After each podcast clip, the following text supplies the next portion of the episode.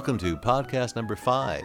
We're already at number five of the Drop Everything podcast. This will be my conversation with Ivan Pecel, the buff, beautiful, multi talented Ivan Pecel. I think you'll really enjoy this talk. He's uh, quite a raconteur or a racquetball player. I think that's the same thing. I'm not sure. Doesn't matter. I hope you get a lot of good tips, a lot of good uh, advice on how you can take your career to the levels that Ivan Pecel has achieved. Before we get there, though, let's thank our sponsors, starting off with the International Juggling Association. You can find them at juggle.org. And you can find this podcast there as well, of course, as part of the e Juggle e magazine feature. And I think there's a centerfold this month on e Juggle of Ivan Pecel, coincidentally. So go to juggle.org and join the IJA. Take your juggling to new heights today. Also, the sponsor, braindrizzles.com. Braindrizzles.com is my personal comedy coaching and career mentorship website. So, if you're just starting out in this business or you've been in it for a while and feel stagnant, you want some help, you want some advice, you want to take your comedy career to new levels, check out braindrizzles.com. Pour yourself a cold, frothy beverage. If you're kids, make that root beer. If you're adults, maybe something without sugar, because sugar's bad for you. Uh, enjoy yourself, drop everything, open up those ears, and listen to my conversation with Ivan Pecel. And now, welcome to the Drop Everything podcast, state of the art, Ivan Pecel. That's my nickname for you, state of the art. That's cool. I'm, get, I'm gonna get that tattooed on my back. Well, I call I call uh, Michael Davis the godfather of comedy juggling, and I call you uh, state of the art because I think that uh, for for jugglers having careers now, you're doing as good as you can do. I think you're doing it just right. Thank you. I I, I work uh, I work really hard at it. Let's talk about your your slogan, making juggling tolerable. How'd that co- how'd that come about, and why did it come about? Let, let, let's talk about this. So my whole life, uh, literally my whole life, I've always dealt with the whole, as I'm sure you have, and and I assume if you're listening to this, uh, you're a juggler. Uh, that's one of the, the things. Unfortunately, juggling has this uh, this stigma around it, kind of like, oh, you're a juggler, so ugh, stuff didn't really work out, huh? Or like pe- people don't, you know, they don't they don't want to come see your show, or they just don't understand what you do. And so I, I feel the the making juggling tolerable um, basically I'm I'm kind of just making fun of that that whole uh, concept that that people are having, and and if they get my slogan, I feel like they're gonna get my show. You know what I mean? Sure, so- sure. so- People so kind of lump us all together. If they've seen a juggler, they've like, I've seen juggling. Exactly, exactly. Yeah, and, and, and even like you know, I mean, uh, Jason with the WJF, uh, more or less, you know, he tried to tried to really break the mold, and he did a, as good a job as anybody, I think, do, doing it. I mean, I really commend him for that. But even still, people watch it on ESPN, they're like, "That's a sport," or like, "What the hell is this?" I mean, they're you know, they're they're uh, comparing it to competitive bingo and and lumberjack competitions. There's it, it seems kind of just ridiculous, you know. So the whole it- it's hard for people to believe that juggling is actually a job. And even when I like, you know, when I work on cruise ships or theaters or, or anything, like they always just go like, "Oh, a juggler." They think they're just going to go and see somebody standing there throwing and catching stuff. You know what I mean? So I just I'm kind of making fun of the fact that like, look, you're still going to hate it, but you're going to hate it a little less when I'm done. That's well, like kinda- with the with the WJF, I always think that, in my mind, Jason tried to create like an Olympic sport, and he ended up creating a roller derby. Uh, no, it, yeah, it's, it, no, it's, it's, it's perfect. I mean, he he did he did more than uh, you know anybody else did. I'll, I'll Oh no, no, that. you got to admire what he's done. He's certainly Yeah, yeah. a trailblazer, and he kind of thing ran into that thing where how do you make juggling popular? And he tried to start by just having juggling, like okay, don't move, don't Right, move your feet. right. People really will like just the pure technical brutishness of just great juggling. I think he realized no, they they they need more. They need balls thrown at your head and and knocking the clubs out of people's hands. And actually, I give not to you know say anything bad about Jason, but I've known him forever. I, I actually like again commend him for uh, kind of changing because before he was like you know your first couple WJFs he wouldn't even let like a devil stick in or he wouldn't Right. let people do Diablo, and so now I mean really now it's it's it's a three ring circus. You know, Well, I think he are- combined it with uh, mad skills or, or some. yeah, he I, I- I saw the thing he's doing. He's doing. Uh, Yeah, he's got flair bartending and uh, yeah, yeah. I think competitive branding. No, that's uh, rodeo. I'm, I'm I'm willing to watch though. yeah, no, I think it's good. I that was always my thing for the IJA. I always thought they should open up the uh, umbrella and make it sort of like the gravity arts and have Yeah, yeah, and frisbee and baton twirling and Yeah, yeah. you know, still have the IJA competitions, but when you limit it to just juggling, like you say, it's just too narrow. It's just too, there's not enough. Well, it is. It, I mean, the, the, the I mean the the community's not that big. I mean, let's face it. You know, I mean, comparatively to, to other other No. sports or other hobbies, I mean, it's kind of a, a, narrow community. I think it hit its peak maybe in the late '80s or something. Because I came up through what they call new vaudeville, and I think you're a little bit after that. yeah. So how does one become an Ivan Pecel? Because you seem like you're a guy who had choices, where maybe some of us misfit toys uh, juggling How does- like our, how do- was our only route. How, how, how, does one become? Uh, well, well, what I do, I take uh, three five-hour power naps a day. Okay. Uh, that's that's one of the main things. You know, a good 15 hours of sleep a day, and then a good eight hours at night. Well, what did your Uh, what did your what's your background? What did your parents do, and how did they uh, Well, take um, this juggling career? So okay, um, I mean, I, I started when I was ten. Uh, of course, there was no. I, I'm 33, so I'm, I was 10 in 91. Mhm. Uh, there's no no internet. Um, to be honest, I hadn't really seen another juggler anywhere. I, I saw a guy at a street fair doing it, and uh, I honestly thought it was like the lamest thing I've ever seen in my life. I, I wish I knew who it was. Uh, he was street performing. He'd obviously done it before. He was wearing a vest and a derby hat, and he had props. And I just remember watching him, thinking, "This is like the most campy."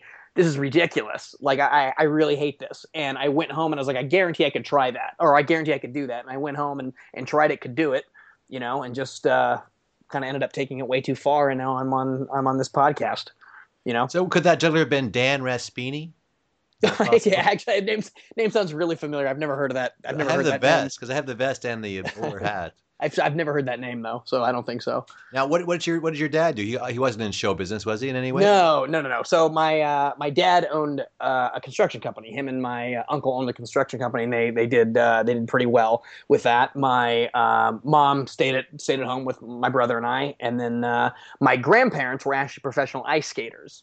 Uh, back, you know, back back in the 50s, Mhm. 60s, and my grandfather got out of the war because Sonja Henie, who was like an Olympic Sure. skater and, and a movie, Movie star, star, yeah. yeah. she she requested my grandfather to be her partner, and so he got out of the war because of because of her.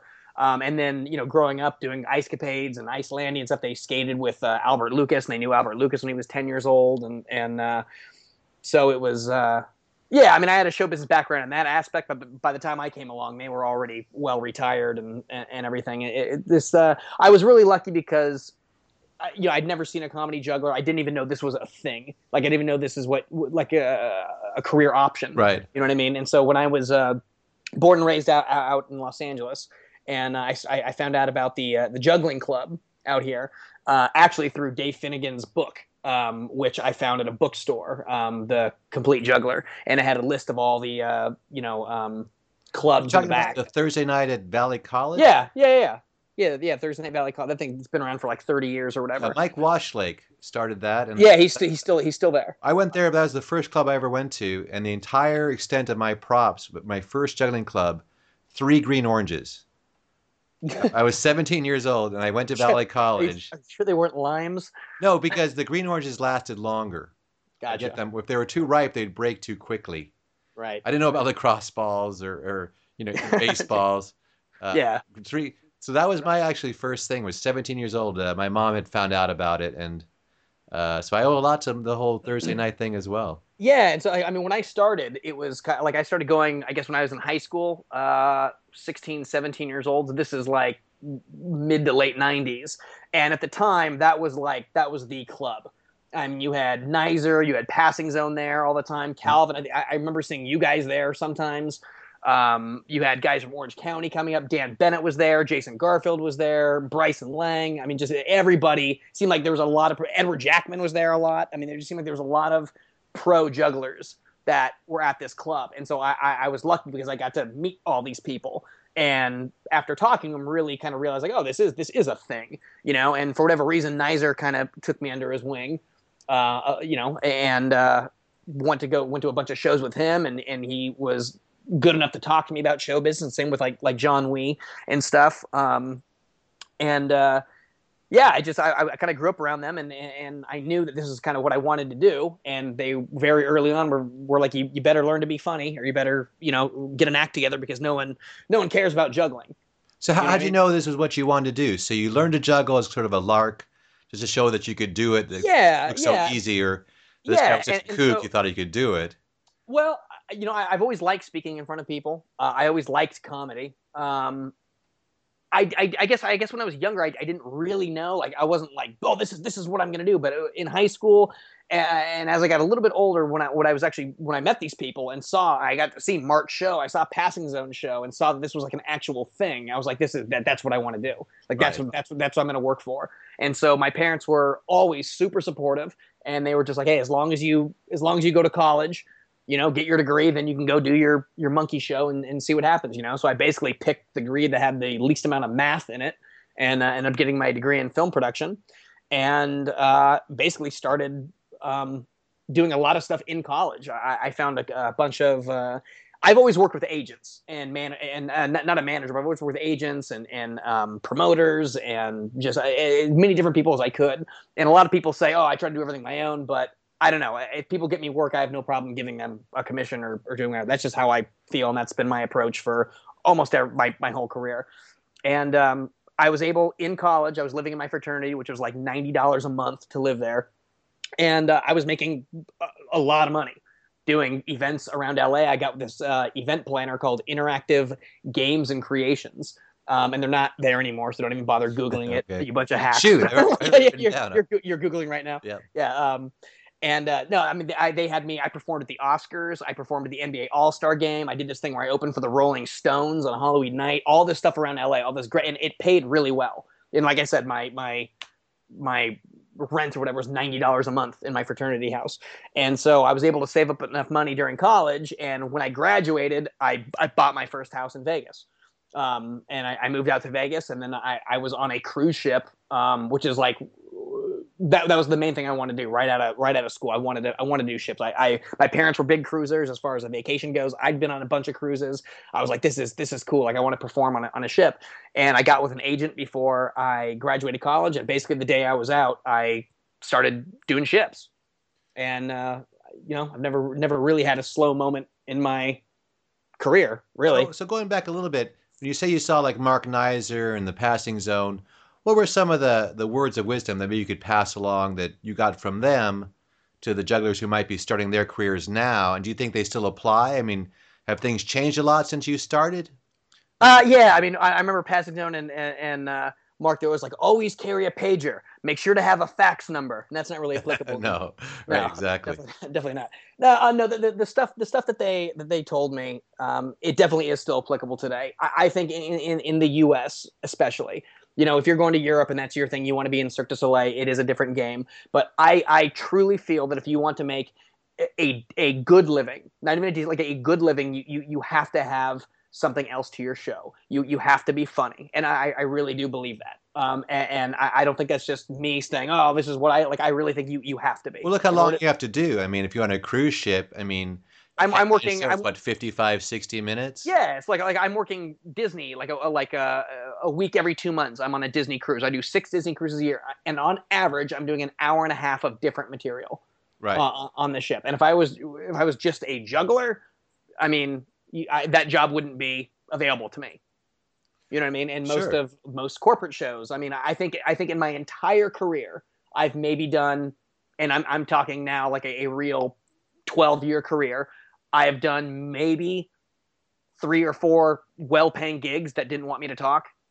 I think in- like maybe basketball half times or, or one of those Sure, eight sure, minutes exact- run out. Yeah, yeah, yeah. I mean, like uh, Josh Horton is is kicking ass at doing halftime shows, Right. And he's one of the only jugglers I know that that's doing it, and uh, he's doing really well. I mean, he's not making ten thousand dollars a show or anything by any means, but he's he's working a lot, you know. And and uh, so they, they, anyway, they said that be funny.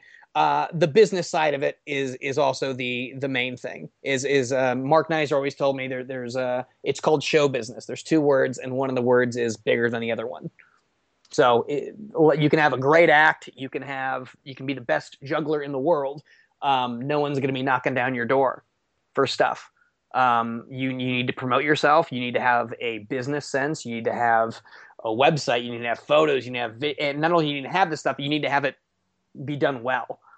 You also put out a lot of social media. How how important has that been to your career? The the Facebook and the Well, YouTube and Na- nowadays a lot i mean because everything is on youtube now everything every um, basically when i i do contact new agents or something and, and they're like send me a dvd i'm like well here's my link they're like oh no we want a dvd i literally just go okay well thanks but right. Who still wants? Yeah, That's a pretty exactly old school. I'll Yeah. just- yeah, see you later Send me a DVD, young man. and exactly, exactly. You're, you're, my gonna, VHS you're- machine. you're gonna be a star kid Uh, we had guys like that back in the day.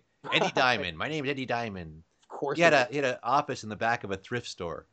of course he did know, he- always His always big thing was yeah his big thing was you got to have an American flag.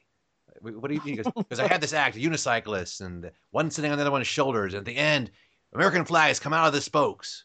Where's your American flag? So, oh which is pretty. I use a lot of American flags, so it wasn't a bad advice. But right I go, if you're such a, why are you in the back of a thrift store? Really Don't work judge me by my location, kid. No, exactly. Who is the? Who was the? Uh, you guys worked with him. Too. Everybody worked with him. He was, he was the oldest man in the world, and he he, li- uh, lived in Vegas. He was the oldest agent in Vegas. Gil Miller, he was like the Yep, oldest. it was. It was. Yeah. Yeah, Gil Miller, it was Gil Miller. And so when I moved to Vegas, he saw me in a casino or something and asked me to come in. And his wife made me a sandwich. It was, it was great. And I'm in his office, and it was literally like if you were to draw a cartoon of the craziest like uh, office you've ever seen. It was this guy's office. It would from floor to ceiling stacks of every VH tape. VHS tape you, you've ever seen, like promo videos. I, I mean, I remember seeing Dana Tyson. I remember seeing your guys' promo, and I mean, you name it, their their promo tape was at this thing. And so the guy sat down. He said, "I really like your act. It's it's new." He's like, "But uh, you, you got to wear long sleeves." I'm like, "What?" And he says, "Yeah, you got everyone wears long. You have to wear long sleeves." I'm like, I, I don't. I don't. I don't think I have to wear long sleeves. Like, I, like what I'm wearing is like I got it done by a costume designer. It's like, I mean, fitted pants, like a very well fitted collar shirt, but you know, it's it's not long sleeve. Like, I, you don't. He goes, "Nah, I can't book you if you're not wearing long sleeves." I was like, "That that doesn't even make sense." We used really in our uh, first costumes. We were with Simone Finner, uh, who was used to book Dick Franco and Barrett Felker, Yeah. and she had us dressed in the one-piece jumpsuits. Oh right. Well, those That'd I, I, still, I still think those are coming back. The the, the, the Nino Frediani, like you look like Yeah. you're ready to ice skate or something. Yeah. Nizer still has his. Um, Yeah, the one-piece I think, jumpsuit. yeah, I think I wore it for a, an IJ one time. I remember my Gil Miller story is that uh, he came and saw me like at Elks Club or uh, when I was doing solo, and he said, uh, "Oh, you're good, kid." They, all my old men sound the same, but uh, the he said, uh, Yeah. he goes, uh, he goes, uh, but I only handle one juggler at a time. I just booked Nino Frediani to a seven-year contract. I'm like, does that mean for seven years you don't have a juggler? I only book Yeah. one at a time. I'm like, but, Well, but- you're just saying for seven years he's tied up. So, yeah. or maybe he was the guy. Also, there's another guy who said to us, uh, we, we did a fair showcase, and we said we wanted fifteen hundred a week, uh, fifteen hundred a day, Yeah. and he said, for that I can get the water skiing squirrel. That's, and, well, I mean, that is, you know, what are you gonna do?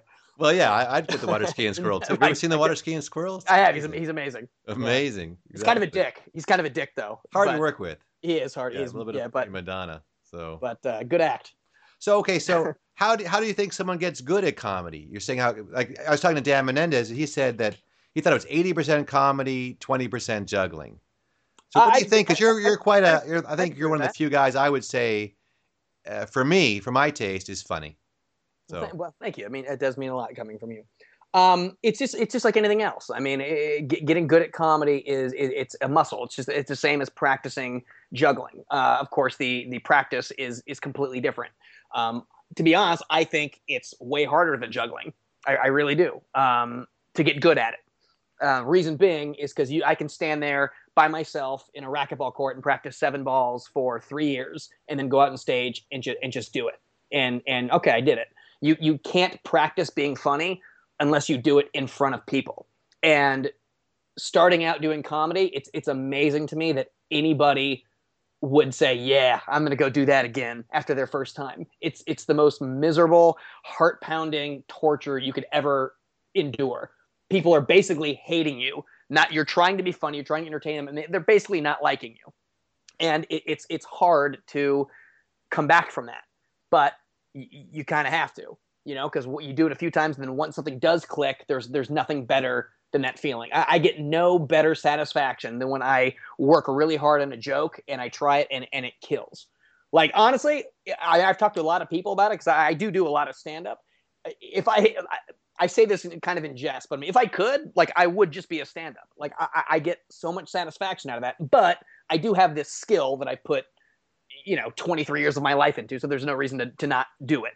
You know what I mean? Well, do you uh, think that at a certain point down the road, you might transition into straight stand-up and then? Uh, I don't. I don't. Here, here's the reason I don't think.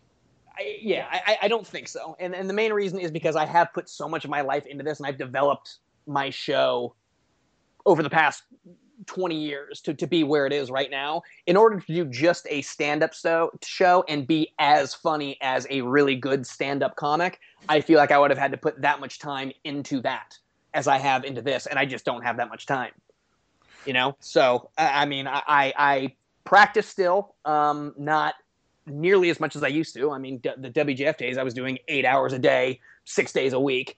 Um now i i do so many shows that I basically practice the stuff that's in my show. Every once in a while, I'll I'll you know uh, just try some stuff for fun, but it, it's definitely not like it used to be. It's it's mainly working on the show. It's mainly writing comedy. I'm uh, here's another piece of advice that that uh, Passing Zone actually gave me, both John and Owen, and they said at the time, you know, I'm 16, 17 years old. They're like, you already are better than most professional jugglers. Like to be a pro juggler and make you don't need to be any better at juggling you need to you need to be funny and that, that's the thing it, it, doesn't it doesn't really matter how good you are. I think it helps i i do really like i mean i, I and i do consider myself a good juggler um, and i do like having the ability to be funny and then do a kick-ass three and a half minute music routine you know that people actually go oh wow like that is that is and i do have some some hard stuff in there you know um, well you competed in the IJA i remember the yeah, I mean, I did. I did a handful of IJ. I, yeah, silver and bronze and IJA, and you know, won a bunch of their other prop competitions, stuff like that, and and did WJF stuff. So, I mean, I definitely put my time in for that. But it's just, I, I also I, I, got burned out. You know. I, well, I, think you probably like a lot of us realize, like you said, you're already a good enough juggler. The audience isn't going, oh, I would have liked him better if he was a better juggler. Exactly, and no one is going. You know what? If you could just do one more club, get you an extra thousand dollars a show. Right never going to happen. Where do you see uh, your career going? I mean, where do you see right now? I think you're like at, at the top of the of the heap as far as if I look at your schedule, it's awesome. It's it's corporates, it's colleges, it's cruise ships, it's you know. Yeah, well, I've, yeah, I've always thank you. I, have always really tried to stay diverse in everything I do. Um, I'll, I'll do. I, I, still do comedy clubs a lot, you know, and like I, I uh, one of my favorite gigs of the year is I headline uh, Catch a Rising Star Comedy Club for a week, and I, I don't want to say the number, but it, it, it's basically the worst paying gig I have like all year. But I, I love it, and I try new stuff, and it's great. And the reason I do that is to keep my foot in the door. You never know what's going to happen. Um, when I first started, uh, right out of college, I was probably doing 30 35 weeks a year on cruise ships. My my ex-wife was was traveling with me all the time and i could bring her for free. So we were you know 23 years old getting paid basically to see the world. So for a couple years i had all my eggs in that basket. And then i was just kind of thinking looking at the market looking everything. I'm like this isn't going to be like this forever. Also do i want to travel like this forever? Do i want to be gone over christmases all the time? Eventually we want to have a family and kids. Like what are we what are we going to do? Am i going to raise them on cruise ships or am i going to be gone 30 weeks a year from my family so I started really branching out and pushing other stuff. I started uh, trying to do colleges. I tried starting to do uh, more corporate shows. Um, basically anything. And and uh, so uh, over the years, I've weeded down the ships to right now. I'm doing. I think I'm doing 11, 11 weeks this year, which ends up being about, about a week a month on the ships. Now the cool thing about the ships is that they they book you a year in advance. And so for an entertainer having a, an entire year booked is is a pretty good pretty good feeling. And so what I can do is I can book my week a month, whatever I want, and then I work around that with corporates and colleges and and and all that stuff. And also uh, every venue is different. So my show that I do on cruise ships is a little different than a show I would do for corporates, which is uh, very different than a show I would do for colleges, which is very different than a show I would do for comedy clubs. So it's it's I mean the same same type of tricks, same basically same routines, but maybe your, your attitude is different or your, your humor is a little different. You definitely throw in different jokes and, and and things like that. But another piece of big advice that I have for anybody is always stay diverse. Like you never put all your eggs in one basket because you, you can you never know what's gonna happen. You know. Well, like for us, we started out I would say 80, 90% of our, our work was opening acts. Mhm. Like we opened for the celebrities in Vegas and on tour. That's ama- That's not even a gig anymore. No, no. The, our last uh, offer was many years ago, and it was like a, I think a tenth of what we got on our very first offer. Yeah. Yeah. But who knew? Who knew that that uh, market would totally vanish? Yeah, it does. I mean, Vegas, Vegas was like that too. Yeah. Um, all the Vegas shows, like uh, I lived in, I still have my house in Vegas, but I lived there for nine years. Did uh, a lot of the shows out there, and I remember uh, I was in the show called Jubilee, which was, which was at the, like at the time one of like the, my Mhm. highlights of my career. Like anybody who was anybody was in that show. Lance Burton did the show. Anthony Gatto was in the show when he was, you know, 13 years old, and uh, so and Anthony, but here's here's the here's the way Vegas goes basically now. So when Anthony was 13 years old, he was making two thousand dollars more a week than I was whenever I did it seven eight years ago. So, Nice. but yeah, and so he, he he was offered the gig back as well, and and for like way less than he was making when he was 13 years old, and that, that's how that's how Vegas is, and that's one of the main reasons actually Anthony joined Cirque is because his work was basically like dried up, and he's the best juggler in the world. Well, there used to be, we used to go to Vegas when I was a kid. I'd go uh, with some friends, like when I was 17, 18, 19 years old. We could see five or six jugglers up and down the strip. Oh yeah, You'd see Albert Lucas, you'd see Nino Frediani, Kris Yeah. Kremo at the Stardust. was one of my treats to go see him. And now I was just talking to a friend about working Circus Circus, and he goes, "Oh, I hear it's a dump, and they don't pay anything now." Oh no, so no, no! It's I mean you get you get a lot of uh, a lot of foreign acts that are uh, basically coming here to, just to be in America. Yeah, you get like Yeah. four or five guys for the price of one. They all live together in a room, and Yeah, absolutely. yeah, Um, th- there's a couple guys that, that have you know obviously Michael Goudeau cleaned up being in in Lance Burton's show. yeah. Um, that was kind of a I don't want to call it a fluke gig, but he had the easiest gig in show business for a long time, and no, it That was like a 13 year run or something, wasn't it? Oh, it was like oh, it was like 20. I mean, he did it he, he really did. He did it forever. worked with Lance Burton. He was the opening act, and he also helped Lance uh, put some of the material together, I believe, for that. yeah, no, show. he a great guy, like a Yeah. great guy, and he's a funny act, and, I mean, he writes with Penn and Teller, great guy. But yeah, so like he was a guy who made a great living in Vegas, um, but like it was a unique situation. He wasn't he wasn't just like in in a show, you know what I mean? He was like part of the cast of that. Um, Wally Eastwood is is still out there doing really well. Michael Hawley Mhm. has been out there for a long time, but uh, even Michael Hawley is doing ships a lot now. You know, But um, didn't uh, Jeff Civilico have his own show, like an afternoon show? he still does. He still Yeah. does. Oh yeah, he still does. But uh, so uh, if you guys haven't, if you guys don't know Jeff Civilico, he won uh, he won the junior championship in uh, Primm, Nevada in 1998. Um, yeah, he's uh, he's one of the guys. Like he's a really, really, really good friend of mine. And we always joke because we're about the same age. He- He's like two years younger than me, or three years younger than me. But we're always like we're the, we're the guys that keep each other motivated because it's like in a way we're competition for each other, but we're really good friends and it's cool because like he's one of the guys where if I can't do something, I'll recommend him, and and, and vice versa. But he he works harder than I can all honestly say he works harder than anybody in show business, and he deserves every single thing that that he has. Um, How far is- do you think a juggler can go? Do you feel that there that he he or you have that potential to sort of get get away from the stigma of being the the juggler and being the one? Uh, yeah, like I, I really do. Um, see, now with with so many different media outlets, I think it's going to transform into something else. For instance, um, okay, a, magician who's who's exactly my age, who I, I actually grew up with, uh, Justin Willman. He used to go by Justin Incredible, Right. and he was he won College Entertainer of the Year, you know, for th- three years. He he was he does a comedy magic show. Okay. And now he hosts Cupcake Wars, and he hosts the Scrabble show, and he does a lot of lot of TV stuff. I, I don't see a actual juggler, a juggler being a pop icon. I, I don't, I don't, I don't see a juggler being as as trendy as even as even a magician could be. Uh, but I do see somebody personality wise who was a juggler being able to breach and, and go into that that next level. Because it's Like hard to one- see where juggling would fit, right? I mean, at the like I saw Justin on a, a the Jay Leno where he got sat, he sat down with Jay, Yeah, he's, he he was, involved he Jay with a trick. Exactly. And you know, and also magic is a little more interactive. You can make it a little more personal than juggling. You know, you go up you go up to somebody and juggle in their face, they're gonna ask you what you know what you're doing in their house, kind of thing. You know. It's hard to add uh, sex appeal. It's hard to add like a like in magic, you can have the production with the the the, the Oh, it's impossible. dancers Yeah, it's it's it's hard because it's such a it's such a just looking at it, it's like basically someone's like, why is he doing that? yeah. You know, like when I do uh, like this year, I'm doing I'm doing 60 colleges this year, Wow. and and in in my my contracts and everything, I say that I, I I will not do a teaser. And a teaser is basically they want you to go in the cafeteria, go in somewhere, and basically promote your show. And I'm just like, you know what? I'm not doing it anymore because the times that I've done it, you go there and they just they're you know trying to eat their popcorn chicken and finish their homework, and they're looking at you like, why are you juggling in the ca-" and you're just like, I I'm so you're basically just apologizing the whole time.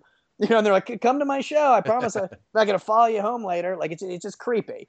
You know, so it, it is hard to have that sex appeal just just seeing it all of a sudden. You know, so I think personality wise, somebody can can bridge that gap for sure. So Um, basically start with the juggling, uh, get the experience, get your foot in the door, and then they, they, they see you, they see you juggling, and go, wow, we like the juggling, but it's your personality. And it doesn't mean if you ever had your own show, or it doesn't mean you could you couldn't do something Sure. with it. Doesn't mean you know every once in a while Justin will do a card trick, or or he'll go on Rachael Ray, or he'll, he'll do something. Right. You know, um, th- th- there's a lot you can you can do with it, but I don't think someone is going to be uh, the next Daniel Tosh because they're a juggler. Well, look at uh, they? Pat Dempsey, the, the yeah, exactly. I mean, yeah, but he he yeah from He was Anatomy. sort of a juggler, but he can still break it out. He can still like his he, there, there's like there's like two movies that he's in where he does it. He juggles Yeah. four four plates in one movie. Um, you know, but he obviously put most of his eggs in the in the acting career, which which paid off. Yes. You know, he he wasn't just a, a juggler that all of a sudden just fell into Grey's Anatomy or something. What about you know. acting for Ivan? Is that something you look at? You know, no, it's not. Um, No. and, and one of the main reasons I, I did so, I did some in college, like because I was I was stationed in L.A. I was here. I could go to auditions. I could do stuff. Um, it acting itself is not a passion of mine. If someone were to be like, "Hey, we have a role in a sitcom for you. Would you want to do it?" I'd be like, "Absolutely," and I, I would do it right. but I, I, I, I'm not passionate enough about it to. My career's pretty booked. Like I'm lucky. I'm lucky if I'm home eight to ten days a month because of my my travel schedule. So to stay home to go to an audition or for the Right. hopes that something would it, it just wouldn't wouldn't be worth it. if it I mean, I came can't- to you, but you're not going to chase after it. Yeah, I mean, I have a commercial agent, and she'll she'll try to book me for you know sports stuff or anything juggling related. But I can't tell you how many commercials I've gone to a callback for, and they want me, and they're just like, oh well, I'm like I'm gonna be I have a corporate in Tallahassee the day you're filming. No, I can't change it. Like that's it, the end. You know, so you don't you don't get the you don't get the commercial gig. And speaking of the sports angle, you're probably one of the fittest jugglers. I'm also one of the jugglers who wears the smallest shirts. I The do that a lot too. The tightest sure, right? shirts. Yeah. what was Um, the joke that you shop at the Baby Gap? Is I sh- I sh- they don't make the shirt in a man's size. Yeah. Um, and no, what is fit- your fit- what is your uh, workout regime, and how how has that helped or hindered your your juggling? okay. Well, first off, um, hindering, I don't think it has hindered it at all. Um, and also, people go, "Oh, like you have big muscles. That must really help with juggling." Like, I don't think it's actually helped it that much either. What really helps, I think, for my show anyway, is doing a lot of cardio, a lot of running. Um, I do a lot of like CrossFit type stuff, which really gets your your heart rate going. Uh, I try to I try to honestly run three miles every day, and I notice that if I don't do that, uh, my show I find myself very winded. Um, I also think the physique is very much part of my personality on stage. Right. Um, just kind of how smarmy I am and sarcastic. Um, I just think the way I look really, really fits my character. And if I looked, if I was super skinny or really overweight, the way I am on stage wouldn't wouldn't play. So it, it's it's been a, a, a long kind of uh, metamorphosis of everything coming together to find that exact. I don't want to call it a character because I really don't feel like I'm going out on stage and being someone else. Like one of the biggest compliments I get is when I meet people after the show and hang out hang out with them. They're like, "Oh man, you're like this is exactly how you are on stage." Like I like that. It's kind of like your personality, but you just kind of exemplify it a little bit. You know. Um, so that's kind of that's kind of how I try to be, and I feel that's uh, kind of how my uh, I think the one thing I found about your character is that at first you were there was a little bit of an edge, the kind of sort of not a meanness, but definitely more of sort of a frat boy kind of absolutely, and also but also at the same time I was you know 23 right. I was. I, I was a frat boy, you know, and also I was hanging out with Jason Garfield a lot. Um, Right. who- that, I- I that was. rubbed off, you think? Uh, no, absolutely, and a lot, a lot, a lot Nizer rubbed off on me. Uh, Garfield rubbed off on me. He's passing. I mean, you know, all the people when you first start, you emulate the people that you're around.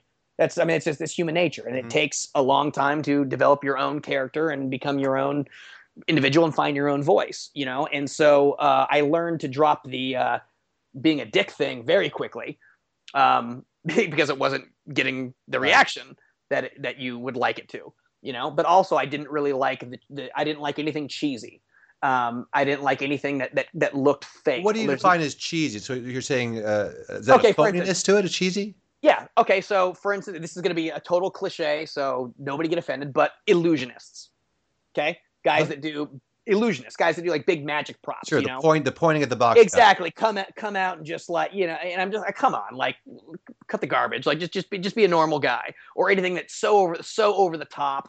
Um, basically, if you guys know magic, like any snowstorm routine that that they do, where they talk about going to an orphanage and all, that, Sure. and it's like, oh, come on, like Before my father died. yeah just like i you know i don't want to be like that. I, I i really want people to to feel like when i'm performing it's still a show but i feel like i'm hanging out with this guy in my living room. Like one of my favorite things about my show is that every every single show and i can say this uh, 100% every single one of my show people will yell stuff out.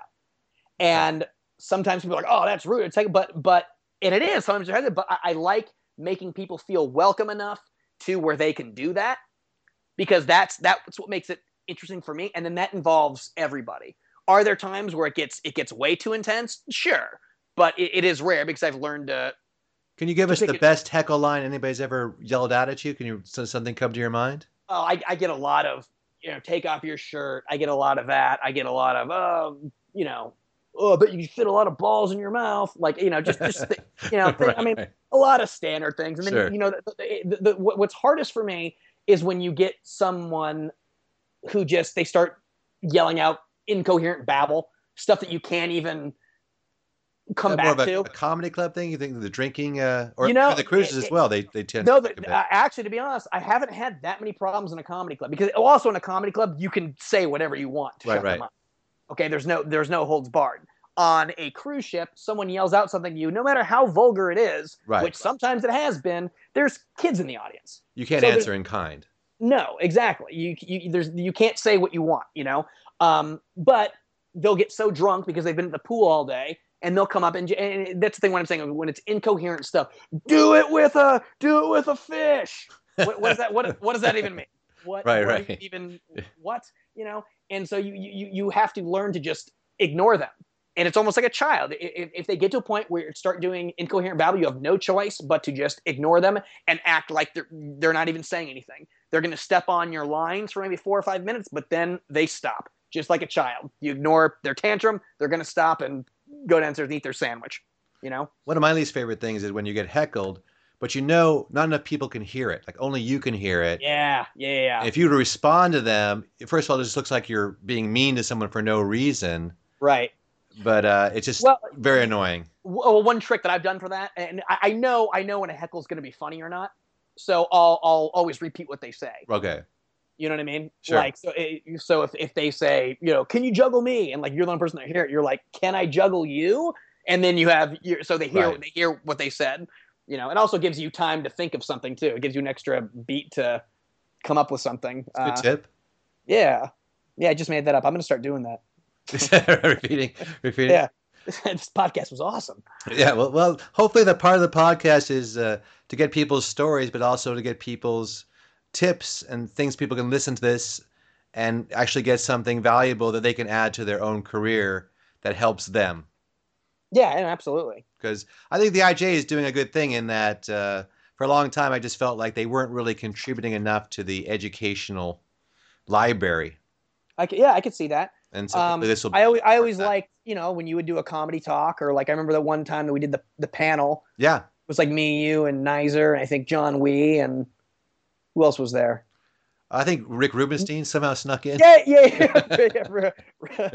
well, we needed an IT guy, so Rubenstein was there, and then uh, Just in case no, if I- I- PowerPoint got stuck, yeah, you could. M- Menendez was there too. Menendez, yeah. Yeah, I just did that- one with that was him. cool. It was really good. Yeah. yeah you know so I, I I that's the thing if people really want to do this for a living i, I still think there's not because i mean realistically how many how many real professional jugglers are there i mean comparatively to other arts there's there's not that many i mean there's The way one good more thing about the professional jugglers is th- the top guys. You can go up to them. You can interact with them. You could probably call them at home right and just say, "Hey, I- I'm a juggler," and they'd be like, "Oh, okay." You can't really call Eddie Van Halen and go, "Hey, I'm a guitar player." And- no uh, yeah and uh, just to be clear i mean yeah because that's totally cool I, I get it but you're not you're not giving out my home number right No, no, no. Okay. I don't even have your home number. right no i know okay So thanks I had to connect over Skype. I had to wait for you Yeah. to call me. It's like, right like, I had to make a, I gotta make a protein shake, then I'll call you. So i actually am i'm drinking a protein shake right now can you hear it it's good. Yeah, so let's yeah. ask a couple, uh, a couple final questions for you. Um, so let's say you you're on a desert island. You can only grab one prop. What's it going to be? oh geez one prop I mean, um, one, you know, I mean, not just one ball or one club. Yeah, yeah, uh, balls. It'd be balls. I, Balls. I, I, yeah, I've always uh, that's always been my my strongest um, prop. Um, you use the Russian balls? I do. I, I've used I've used the Russian balls for, gosh, since college. So, God, good- probably a good fifteen years. I've been using those. Uh, Vladik, the Vladik balls Mhm. uh, specifically. So those are the ones half filled with a, a sand or a, yeah, about, about a quarter fill. I, I don't know how many grams or anything. I've been Right. using the same ones. I literally I call him and I go, "Hey man, send me the." You know, I think I'm the only guy who orders from him. To be honest, I think he just makes them for me and Vladik. Um, and he just, uh, you know, I, I'll, I'll probably I'll order twenty every couple years, and they you know seem seem to last me. It's funny now that I don't um, practice as much Mhm. I used to do eight hour days. It's amazing how long uh, like Renegades cl- clubs actually last. Guys, Yeah. I've, I haven't bought new clubs probably in like four years, and I used to go through probably fifteen clubs a year. 15 you know. Were you, were you doing the Jason Garfield slamming them on the floor? How, how do you? Uh, you know, Just- someone would some someone would break in anger, but I mean, you know, eight, eight, eight hours a day practicing. and- Sometimes they just wouldn't learn. They just yeah, wouldn't learn. You had yeah, to yeah, them a little yeah. bit. right. Um, you know, no, it's I mean when you when you're practicing eight hours a day, you're, they're going to get destroyed. You're going to have handles break. You're going to have knobs Right. break. And now it's just funny that like I've had the same ones forever. And what's uh, what would you say the most difficult trick you do in your show? Give us kind of a little bit of a rundown of, of some of the props you do in the show. Okay. Well, I, I feel one of the things that that uh, differs me from a lot of other jugglers, I or comedy jugglers anyway. I don't do uh, I don't do a unicycle. I don't do a rola bola. Um, I don't do any of like because there's a lot of those standard kind of juggling routines that like Right. you just assume oh juggler's got a unicycle. Like I, I I can't even ride a unicycle. Um, I've never done any of that. I don't do devil stick. I don't do Diabolo. Uh, and and I'm not not by choice. I think devil stick is one of the coolest props in the world. And I remember doing the uh, uh, Australia juggling convention. They had me over there to headline it a couple years ago. Um, it was more than a couple years ago. It was like six or seven years ago. And uh, Tempe was there. Yeah. And he all he did was a Diabolo and a devil stick act. And after his watching his devil stick act, I was just like that.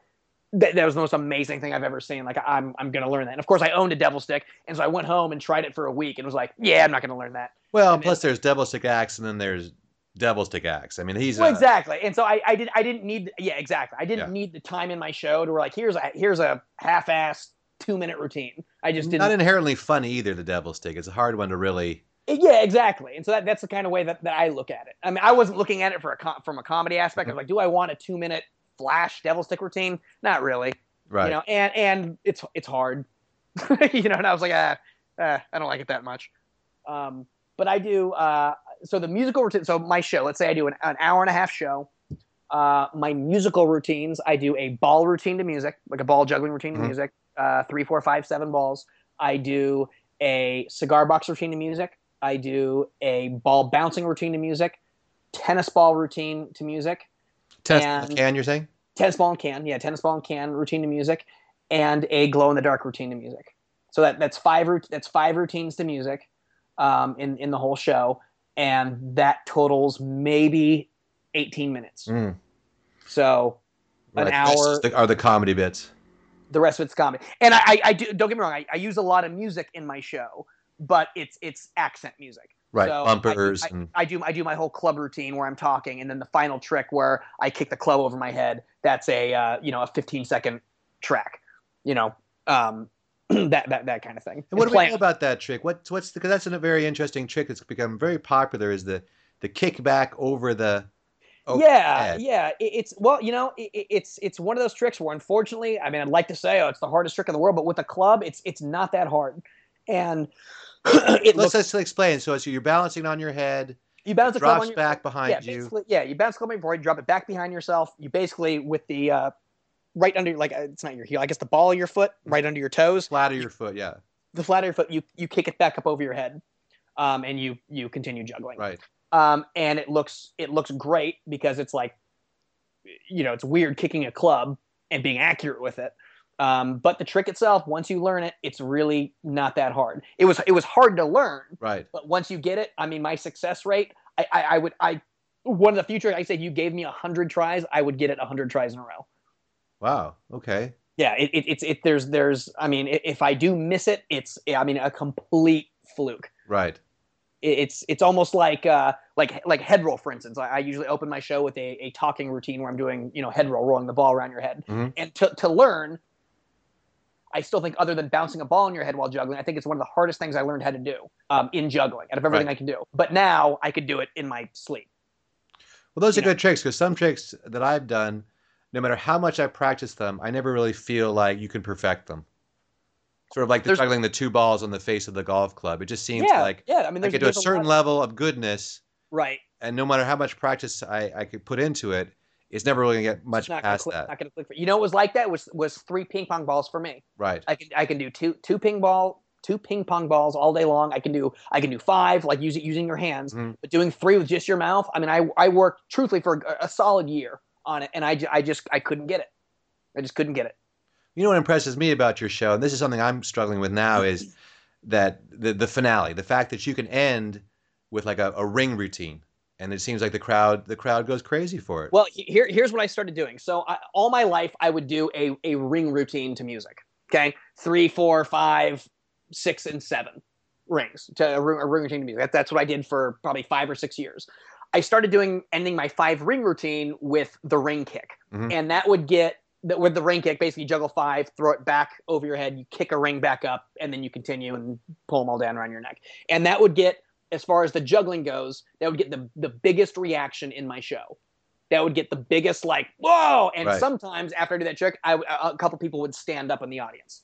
They just they they thought I was like just the, the coolest thing. And so one time I was talking I was talking to a magician named Drew Thomas, and I was doing uh, a like a, tw- a twenty minute spot on a cruise ship. And he goes, "Why don't you try ending with just that trick?" And I'm like, "What, what do you mean ending with just?" that?" And he goes, hey, "Try just just try ending with just just that trick. Like just do the five and kick it and and see what happens." And I was like, "All right, yeah, why not?" Tried it, and I did it, and standing ovation. And it was like, wow. And so like that, I ditched my entire. I, I do not do a ring routine anymore to music. I, I, I literally the only thing I do with rings is I do I do the kick with five rings, and of course I, I build it up. You know, I mean, I, I, I don't I don't lie too much, and th- that is a trick where I do get 19 out of 20 times. I mean, very rarely do I miss it in, in a show, but if I do miss something, it's it's usually that. Um, and we do the trick with the club earlier in the show, and then s- sort of bring it back for the rings. I do, yeah, I, I, I, I do, the, but it, it, it's kind of a different trick, and it's so it's so much later in the show that Right. it's like, oh yeah, you know. And I also do a callback. I, I do a kid juggle where I juggle a kid. I have a joke about kicking the kid over my head, so it's kind it's kind of a, a little running theme. But I, I don't say what I'm going to do. I just say this is you know final trick, whatever. I, I, I, I juggle four, pull the ring off my head, so they think they think that's the trick. They're oh, and then that gets so I'm juggling five rings, and then depending on how I feel, I'll do a pirouette, and then they go oh, and then right after that I'll do Right. the rink, and then they just they just seem to just go. And then when you do the pull down, you do the two, and then throw the pancake and two more in pirouette and catch it in your neck and flip them off and just stand. They just they, yeah, they don't really have a choice. Know? I like that. They don't have a choice. they don't have a choice. If they do, they, they hate America. Flags come down. You know, I make I make veterans. so that's stand your up. American flag. That's That's my Ameri- that, my ring kick is my American flag because I'm a communist. Yeah. well, I don't know. We won't end on that note, but uh, No, let's, let- yeah, let's actually let's edit that. This isn't live, right? No. All right, good. We're good. well, we don't do much editing. We pretty Oh, okay. run it as it goes. Yeah. And one last question, or maybe a couple last questions, but because we'll try to we'll try to break it down here in the next couple of minutes. Sure. What do you think the odds of me getting Anthony Gatto on the podcast are? um. Because I tried calling him, he, he, wasn't getting Yeah. back to me. Yeah. He uh he changed his phone number. I'll tell you. I'll tell you that. Okay. Um, probably zero. Yeah. Because I know Yeah. you, you guys were friends. I, I've been good friends with Anthony, and uh, Yeah, there have been guys in the past who've just said, "Well, I'm sort of done with juggling," and that means sort of being done with jugglers as well. I mean, I, I don't, you know, Anthony had like him and I have always been like like really good friends. I mean, like our families went camping together and stuff. Like he is a good buddy, so I, I, mean, I don't want to say too too much No, about. no, no. I, I'm not like- asking you to speak for him. I'm just, uh, you know, he's just put someone I'd really like to have on the podcast. Yeah, I mean, all I can say is that from, from the day that I met him, which is like when I moved to Vegas, uh, he was done with juggling then. Right. Like he's been he's been in his heart in his you know of course he loved it and he had a passion for it and everything, but he was just like I want to do I I don't want to do this anymore. I mean, he's been doing it since he was right. six years old.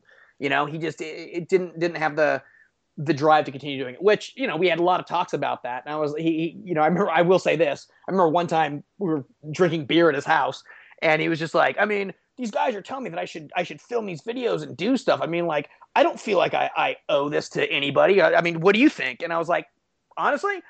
Uh, yeah, I do. I, I- do think you owe it to everybody. Like you, you are the the best that's ever lived. You are the best that probably there ever will be for a long, long time.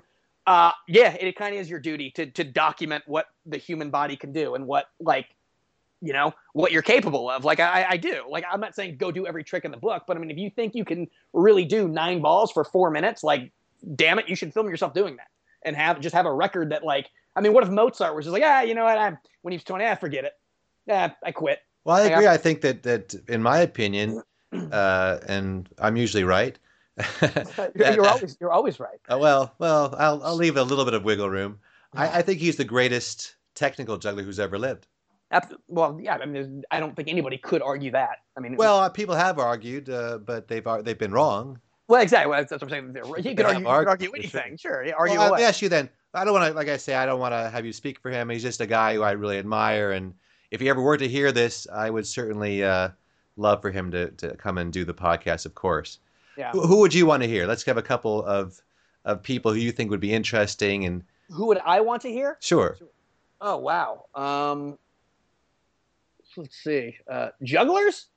Well, it could be it could be people who you think would be of benefit to jugglers as well. If you think there's a, a someone in show business who who Yeah. Um, see, juggling wise, I'm trying to trying to think. I mean, you know, I always like all the the comedy stuff. Um, for me personally, well, try to get the passing zone. I think is yeah like I, I mean they, they would totally do it i, I mean they're Yeah. always they're always good for uh good for a laugh and and uh i mean it, it's hard because the past i the past years i mean i haven't worked with any other jugglers everybody i've worked with has been right. you know i just i just worked with uh chipper lowell uh for the first time if you guys haven't um I, I've seen a little bit of Chipper Lowell. He's- He's a he's- comedy magician. Seems really good. he's he's fantastic and I, I've, I've been facebook friends with him we, we over i was doing a show at a casino in, in lake tahoe probably eight years ago um, and we overlapped one day i was taking over for him when his when his run was done and uh, he's one of those guys that he always killed. And when if there was 12 people in the audience the other acts would come off and be like oh like yeah there's 12 right. people. Like oh no i thought they were great you know? And he, he's just he just he's that guy. And so i just worked with him. I just got off a, a cruise ship in alaska uh, yesterday and I, I was with him for the entire run that i was there. And so like he did his own show i did my own show and then him and i split a show. And uh, no, he, he, he's great.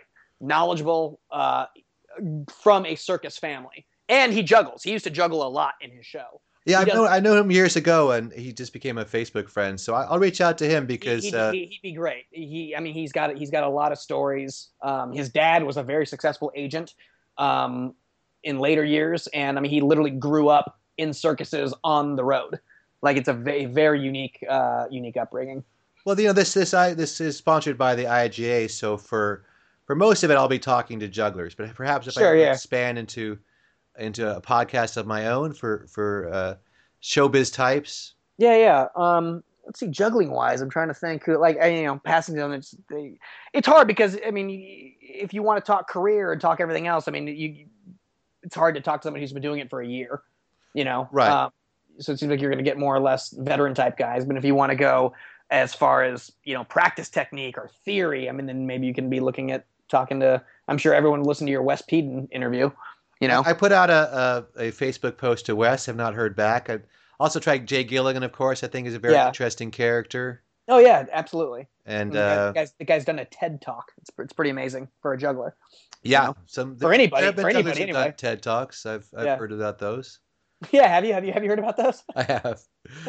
you did one TED talk. I think the Raspynis have done six TED talks. Oh, have they? Okay. Yeah. Well, Oh, you know? I'll, I'll probably talk to Barry at some point. You're wearing you're wearing a TED T-shirt right now. aren't I you? am exactly, exactly. I'm looking at this. I got this microphone in one of my TED gift bags. That's Oh. nice. But uh, I was very disappointed with the last TED gift bag. So if you do TED, don't expect those good gift bags anymore.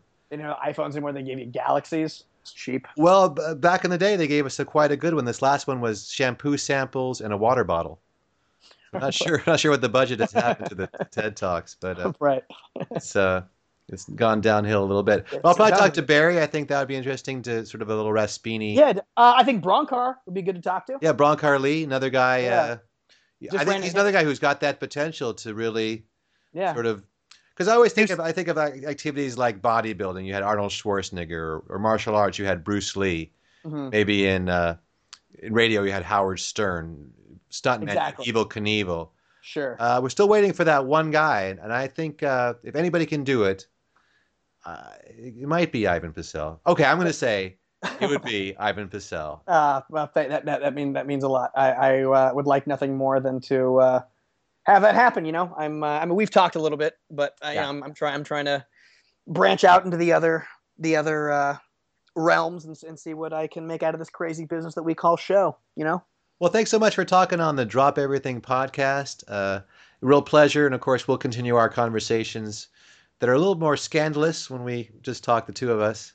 Nice. There's- yeah, absolutely, absolutely. A couple dudes hanging out, A couple dudes hanging out, Whatever. I mean, huh? the language gets a little saltier, A little but bit. I think this was a, a good one for family consumption. I thank you so much, Ivan Pecel. Yeah. Thanks, Dan. I appreciate it. I hope you enjoyed podcast number five of Drop Everything with Ivan Pecel. After we stopped recording, we both remembered another juggler who we'd want to talk to in a future podcast, uh, a good friend of both of ours, Matt Hall. So we give a shout out to Matt Hall, not forgotten Matt Hall, and hopefully you'll be on the podcast soon. Thanks again to our sponsors, IJA, the International Juggling Association. You can find them at juggle.org. Become a member today and reach new heights with your juggling. Also, braindrizzles.com for career and comedy advice, for mentorship concerning the world of juggling, professional juggling, and comedy. Check out braindrizzles.com. Until next time, drop everything except when you're juggling. This is Dan Holzman saying goodbye. Thanks again, of course, to my lovely engineer, Karen Holzman.